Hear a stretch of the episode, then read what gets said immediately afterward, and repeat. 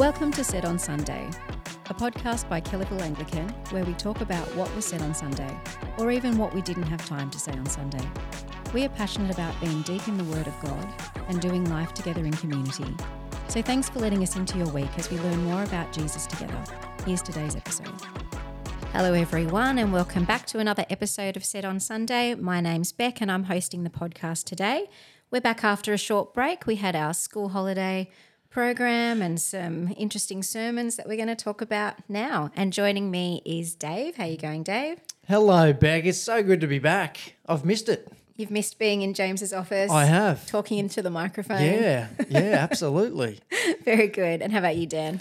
Hello, hello. Um, yeah, it's good to be back. I love it. it. Yeah, podcast is great and some juicy questions to throw around as well. As always. All right. So, our sermon series was Big Questions with Real Answers. So, what we'll do today is go through each sermon and have a chat about that and um, put in and answer your questions as well. Um, so, the first question and the first sermon was Why do bad things happen to good people? Nathan actually brought the message to us that day. So, do one of you guys want to let us know what he had to say?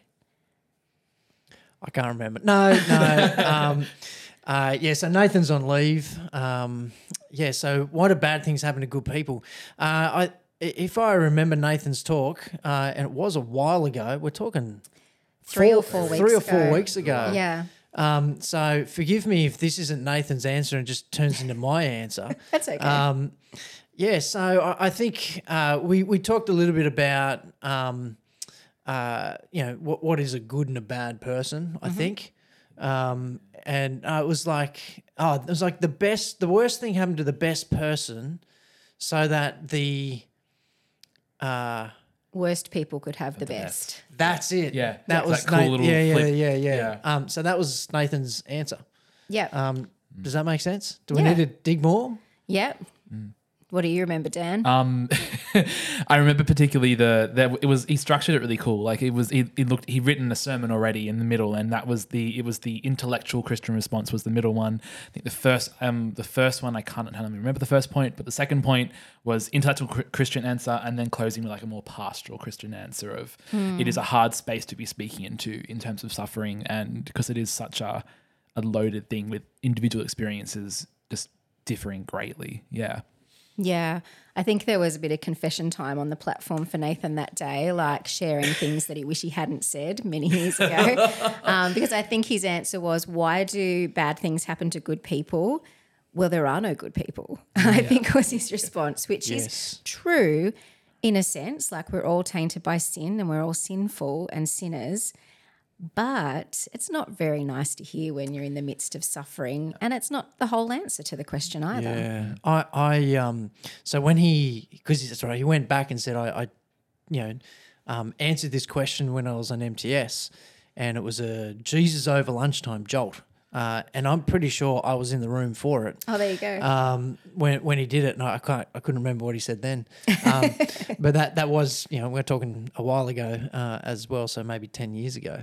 Um, but yeah, so it was like, you know, pitching it to year seven to twelve students. Yeah, he was probably. I think he said I probably wouldn't have listened to myself and gone, yeah, that's you know, while there's truth to it, yeah. uh, it probably lacks a little bit of love. Yeah, yeah, definitely. Um, it reminds me a bit of Tim Keller's approach in his book. Um, I wrote down what it was called because I knew I'd forget. Walking with God through pain and suffering. Have you guys Yeah. read that No, book? don't know that one. Um, and he writes in three parts. So the first part is like the philosophical approach to suffering. The second part is the theological approach to suffering. And then the third part is how to walk with God through pain and suffering, like a more practical and lots of stories of people that have been through it and sort of sharing their experiences of God in that. And um, Keller actually makes the point that if you are in the midst of suffering, part one and two might not be where you're at right now.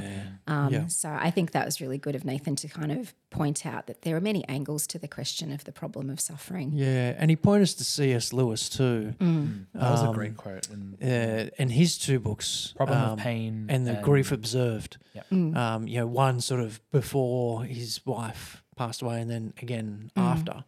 Uh, and I think that's that's again they're two really helpful, great books to to really dive into. Yeah, definitely. All right. So we had a question about this sermon. Um, and the question goes This might be a dumb question, but how would you define suffering? Firstly, of course, it's not a dumb question. No, well, there's no dumb questions on this podcast. No such thing. It is, in fact, a very profound question. It is. What Did do you, you- did you come up with an answer, Bek? Um, let's hear what you guys have to say first. then I'll fill in the blanks as I can. suffering is complex.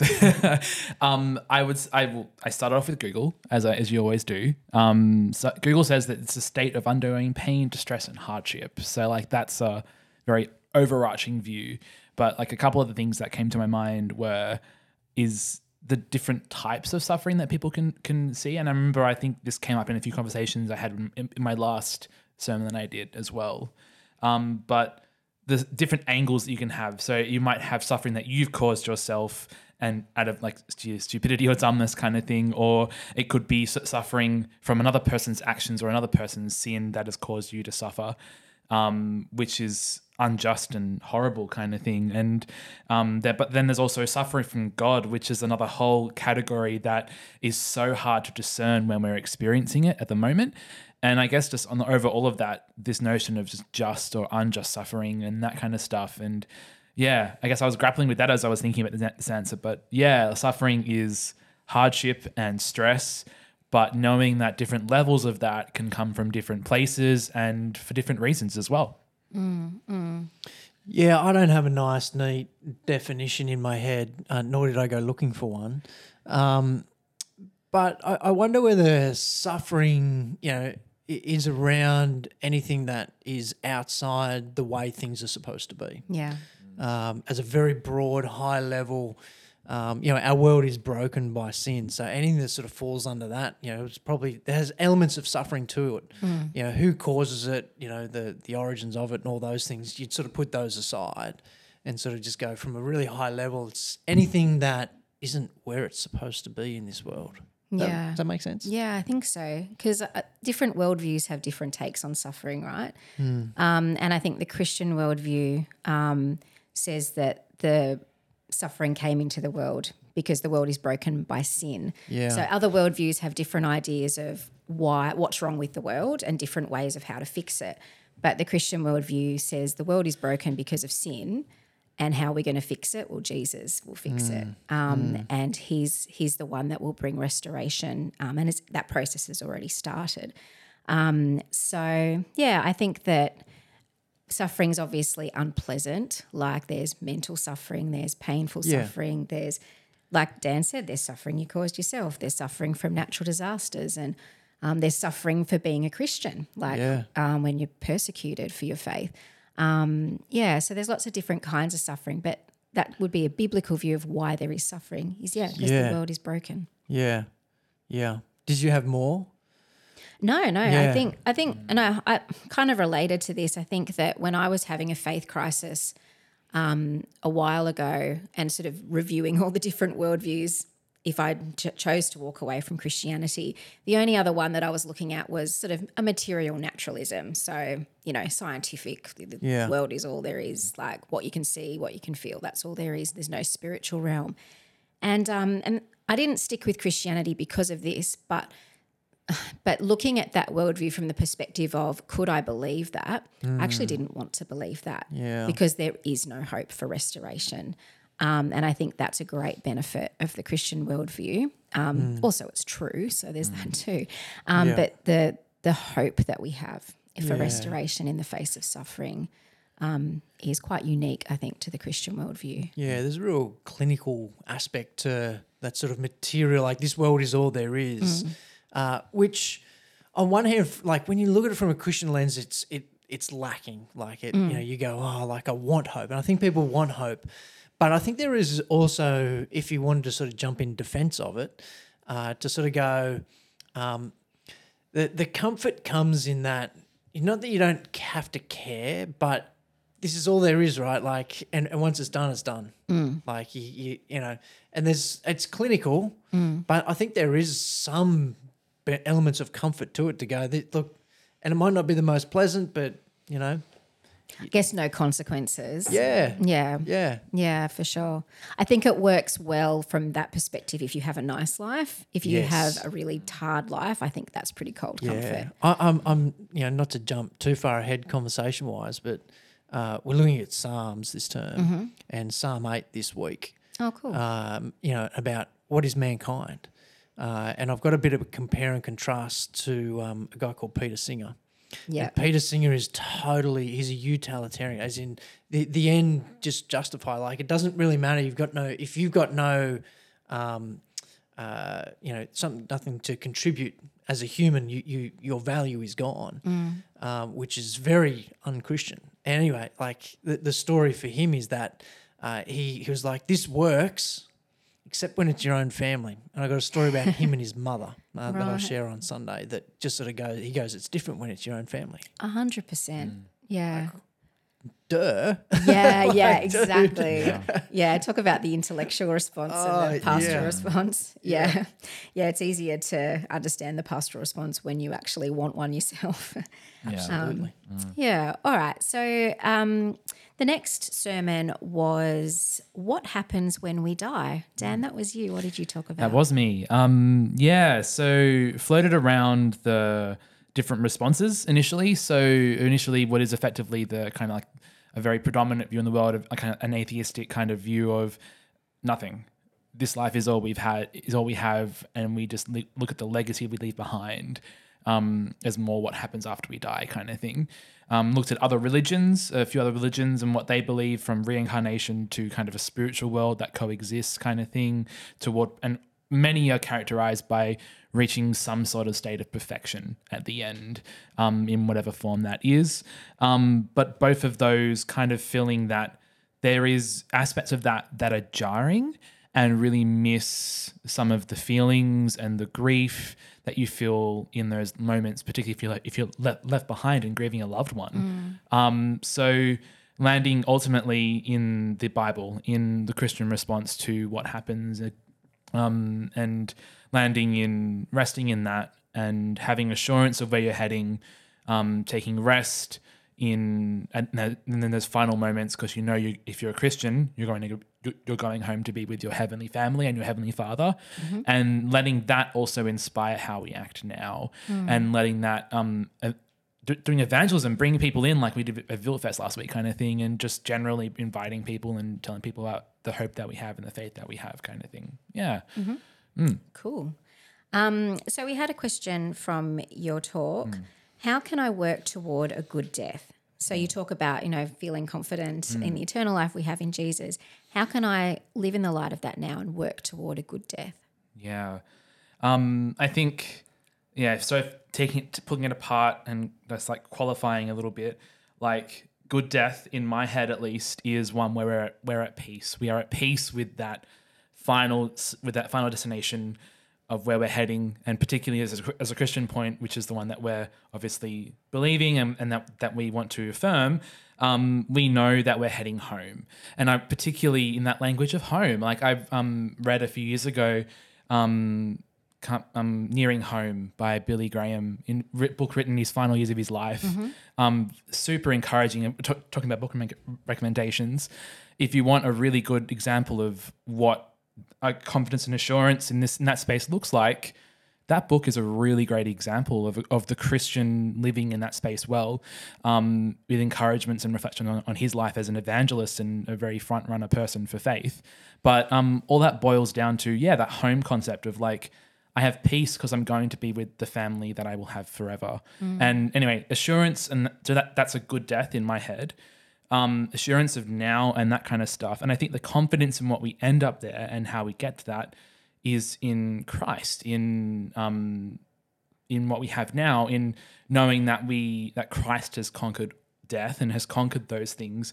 And it's a point that I don't think I hammered home enough in my in my sermon in reflection with other people, but um, we can have that assurance of our faith because Jesus won that victory for us. He has defeated death. He has he rose and in his resurrection defeated death and was and then enabled because he is the son of God. He is God himself and Um, that was what the 1 Corinthians passage that we read, 1 Corinthians 15, was getting at is if there's no resurrection, then our faith is meaningless and, and means nothing because and we may as well live as if the, as the pagan lives and because tomorrow we, we will die and nothing matters. Um, but because and Paul and Paul is convinced in the letter there in 1 Corinthians 15 because Jesus did die, we have assurance sorry, did die and rise again. Because he was risen again, we have assurance that will happen with us as well.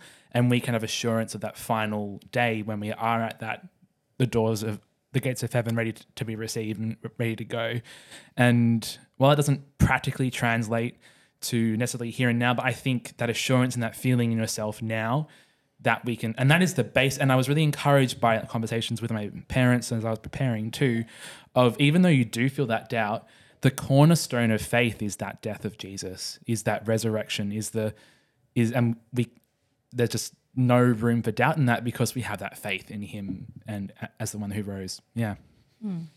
Yeah, I think it's really helpful, Dan, and uh, just to sort of double down, um, or, or to take a slightly controversial take on it. You you can't work towards a good death, um, uh, because uh, it it's all about what Jesus has done. It's, it's really not what you've done. Um, but I, I get I get the sentiment, but just to sort of take a um, a slightly nuanced approach to it, uh, it's all about Jesus. Um, but yet, uh, I've seen I've taken many funerals, um, and uh, lots lots of wonderful Christian people who have gone home to be with Jesus. Um, and I can think of um, a couple in particular that stood out to me. Uh, one who'd gone through multiple cancers, um, you know, and sort of got through all of them except the last one that that you know, and he in his last, I reckon, ten years was ready to go home. Like, and if you want to talk about a good death, uh, I mean, his final moments were, were, were no doubt painful and unpleasant. Um, but he was ready to go home to Jesus. And that wasn't anything about him. It was just, he just loved Jesus. Uh, and it was such a joy and such a delight uh, to, to be able to be with him and just walk alongside him during those moments. Um, you know, I think of uh, even, people who have passed in the 18 months I've been here and just seen their, their faith. And that's, that's what matters in Yeah. the end. Um, that's, that's what a good death is, is just keep loving Jesus all the way through, all the way through the different seasons and the season of, of death, you know, and when it's impending and you know that it's coming, just to keep loving Jesus through it. It's, it's amazingly powerful to model so even to me as a pastor, and I've walked alongside many people, like, you know, genuinely encouraged. Yeah. Yeah, I've I've read an interesting um, a chapter by Don Carson, and it really resonates with what you guys are both saying. So it's in a book called "Be Still My Soul," um, and the chapter is actually available on Gospel Coalition in full. So I'll get James to add that to the show notes because it's really helpful. Um, and one of the things he said that really resonates with what you guys are saying, and I'll quote him because it's so eloquent. Um, the more a Christian lives in the consciousness of God's presence here, the easier it is to anticipate the unqualified delight that will be experienced in God's presence there. Um, and I think that's how we can prepare for a good death, is actually also preparing and living a good life in God's presence, conscious of his blessing and presence with us. Yeah. Yeah. Uh, it's always good for Don to put into words what we're trying that. to say. Yeah. I love that language, just unqualified goodness. Like, wow. Yeah. Yeah. Yeah. Yeah. And I think that, and the other thing he says in there, he sort of talks about how, in order to, I think the chapter's called Dying Well or something like that. Um, part of dying well is acknowledging that you're going to die one day. We don't know when. Like we might we might get a diagnosis that becomes obvious that we, our death is in, imminent, or we might die suddenly. We actually don't know. Um, but we want to live our lives in the light of the fact that our mortal life comes to an end, but our eternal life continues um, because of what Jesus has done for us. Um, yeah, really good chapter and quite thought provoking and encouraging as well. Okay, so the third sermon was How Can We Be Happy and Secure? Nathan also brought that sermon to us, but it was more recent, so perhaps it'll be easier to remember what he had to say. Perhaps. I've actually brought up my notes this time, guys. Oh, good. Let's Dan, Dan. Dan, go it's for on it. you. Um, yeah, so started. It was in Ecclesiastes two. Um, Mm-hmm. Ecclesiastes is one of my favorite books in the Bible. Um, anyway, um, looking at wealth and work and um, how those two and what that chapter in Ecclesiastes two um, says about both those spaces and um, how we toil and how we build up this wealth and how we work, and ultimately it just comes to nothing. It, the, the the word meaningless is the the the heart of Ecclesiastes, I guess, then the, the cornerstone of its theology. But um, well, not cornerstone. There's a greater theology there. That anyway, we'll unpack that. I'm sure in It's the not an question. essay, Dan. Anyway, we'll move on. um, anyway, and all that, then all that in the final section to come to um, how God brings meaning to both those spaces in our lives, and the question, yeah, that question of how can I be happy and secure, which is the overarching question. Well, we look to God because He brings meaning to our work and to our wealth, and how we mm. use those things and do those and work in our in, in our lives under Him as we go about them. Yeah. Oh, thanks, Dan. Mm. Um, so the question that we have is about Ecclesiastes two twenty six, which kind of rounded out the passage that Nathan was talking about. The verse says, "To the person who pleases him, God gives wisdom, knowledge, and happiness." But to the sinner, he gives the task of gathering and storing up wealth to hand it over to the one who pleases God. This too is meaningless, a chasing after the wind. And the question is how can we hold this verse with the fact that there are many people that don't love God that have these blessings? The blessings of wisdom, knowledge, and happiness.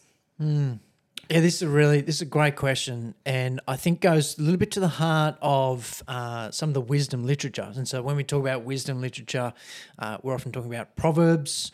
Uh, we're talking about Ecclesiastes. Uh, we're talking probably a bit of Job in there as well. Uh, and wisdom literature is so good to get your head into. Uh, we are doing Proverbs next year, um, so we, we are going to dive a little bit deeper into to wisdom uh, literature and how it works and uh, how you're supposed to read it. Um, and what wisdom literature is ultimately doing, especially Proverbs, I'll start with Proverbs and then we can dive into the actual question. Um, Proverbs really is a reflection uh, on uh, what they see and what their experiences are of living in this world. Uh, and uh, you, you often get uh, observations that are contradictory uh, or they go in different directions. Um, and so you sort of go, oh, how, how does that work? And that's part of wisdom. Uh, wisdom sits in the space between the um, the commands of Scripture um, and uh, the sort of trivial things of life. Um, and wisdom really sort of guides us in those middle points where it's it's not black and white. Uh, it is those grey areas. Uh, and Proverbs kicks off and you know says the fear of the Lord is the beginning of wisdom. Uh, it doesn't tell you what the end of wisdom is, uh, although you know Jesus is the Alpha and Omega, so you can sort of say he's the beginning and the end of everything. Um, but it's a place to start. What does it look like to fear the Lord uh, in these circumstances? And then you get passages like this one, right? Um, and, and even just to highlight some of the contradictory nature, like Ecclesiastes 2, verse 17. I hated life because the work that is done under the sun was grievous to me. All of it meaningless, a chasing after the wind. Verse 24 A person can do nothing better than to eat and drink and find satisfaction in their own toil. This too I seize from the hand of God. So, what is it? Is work grievous and meaningless, or is it about finding satisfaction? The answer is yes. Exactly. The Um, tension. Yeah. And, and the answer is yes, uh, because the the created order is wonderful, glorious, um, but we're also ruins and broken by sin, and it's in the world. So yeah, both are true. Um, and so when you get to something like verse twenty six, this is a really long way to answer a very simple question. um, but uh, th- there's probably elements of w- this that you go, it, it is there's truth to it. Um, but there's also elements where yeah, your experience will look different, um, and Ecclesiastes will probably push the other way at you know at various uh, aspects through it. So I think you got to understand that bigger picture. Um, rather than sort of take this and go, well, hang on, when when is the sinner going to hand over their wealth to me? Yeah. Um, I'm waiting. Let's go. Um, I don't think that's how it works. As while we're on wisdom literature generally, um, I was watching the Bible. Oh, I've seen the Bible Project summary of the wisdom literature um, over a number of videos, and I think their picture of the three wisdom books is really helpful. Like you've got um, Proverbs as this lady who's out in the streets calling and saying, "Listen to my observations, listen to the wisdom I have." You've got Job who contends with this very um, hard space of life of suffering and how God's speaking into that. And then you've got Ecclesiastes, um, which is the old wizened man who is naturally kind of going to be a little grumpy at life at the other end of his life when he considers every single thing that he's done it throughout his life, and then comes to this. And so you're probably going to have those contradictions. You're going to have those observations that have been seen throughout life as he's trying to parse everything and bring it back to God as well. So I think that's a helpful picture to have in mind as we think about that too. Yeah, definitely. And I think if you think about the context of Ecclesiastes 2, it's kind of happening at the beginning of the book. It's setting up a lot of things that then it, it goes on and explores. Um, but as it pertains to Ecclesiastes 2.26, I did skim read a few commentaries and got really lost really quickly because it was really murky um, because we have this tricky phrase at the end, this too is meaningless, a chasing after the wind. So is it good that God gives wisdom, knowledge, and happiness to those who please Him, or is it bad? And so, so one one commentator or several were kind of saying this is the um, the teacher, the author of Ecclesiastes, kind of saying, "Oh, is God capricious? Like He gives one thing to one person and one thing to another person based on His own desires, um, and that's a bad thing, or is that a good thing? Like it's so it's all kind of tricky, but um, I the the commentator I found the most helpful on this was Derek Kidner, um, who I should have gone to first. I don't know why I didn't, but um, he sort of emphasizes that wisdom, knowledge, and joy, properly defined, are spiritual gifts that ca- are only accessible to those who know God. So, like Dave, you quoted Proverbs. The fear of the Lord is the beginning of all wisdom. There's another proverb that says, um, knowledge um, the fear of the lord is the beginning of wisdom and knowledge of the holy one is understanding. So you've kind of got true wisdom and knowledge um, are only available to people who love god. Um, and then you've got joy which is a whole nother kettle of fish. But um, and so you kind of have to look to all of scripture to understand a single verse sometimes. Um, but I like I like what Derek Kidner had to say because I think there is a contrast in here between the person um, who pleases God and the person who doesn't. That um, I think is is like is inherent in the verse. It's, there's a contrast there to be explored. Is it murky? Yes, that's because it's wisdom literature and prompting us to think. Yeah. Um, just to make one more point on that and kind of emphasize it a little more as well. Um, going to the end of Ecclesiastes, the conclusions of that, the final verses in the book um, say this. So now all has been heard. Here's the conclusion of the matter. Fear God and keep his commands, for that for this is the duty of all mankind. For God will bring every deed into judgment, including every hidden thing, whether it is good or evil. So that thing that just emphasizes the core of the entire wisdom literature, like Dave was saying, of fearing God, bringing it all back to God because He gives meaning to this mm, effectively meaningless life that has been built up in argument um, throughout the entire book. And yeah, it reinforces the point you were saying too. I think it's helpful to keep that in mind. That is actual conclusion of the book at the end too. Yeah. Yeah, yeah, he's kind of giving a hint of what's to come, ha- maybe. Yeah. Okay, so our last question um, is not related to any of the sermons. It's a little bonus one. Um, and they say this is a funky question. Yeah, James, we got some disco music we can put underneath this. We'll see what he does. We got anything there? No, no, he's shaking his head. No, Maybe in post. I don't know. It'll be a surprise for us all. yeah. Um, okay, so the question is um, this is a funky question, but it's been on my mind. So, when Adam and Eve disobeyed God and ate the forbidden fruit that the serpent tricked them into eating, since the fruit was an apple, does that mean as a Christian you shouldn't eat an apple? I just don't eat fruit. Full stop. Oh, that's one way around it. yeah, I just stay away from anything that grows on trees. Um, not uh, it, when you, when you go back and read uh, Genesis uh, and those opening uh, chapters, uh, I think you find there's no mention of apples. It's true. Uh, and so it's a common, really common misconception uh, that's out there that's been, I don't know where it started, how it sort of, you know, I think it was in art.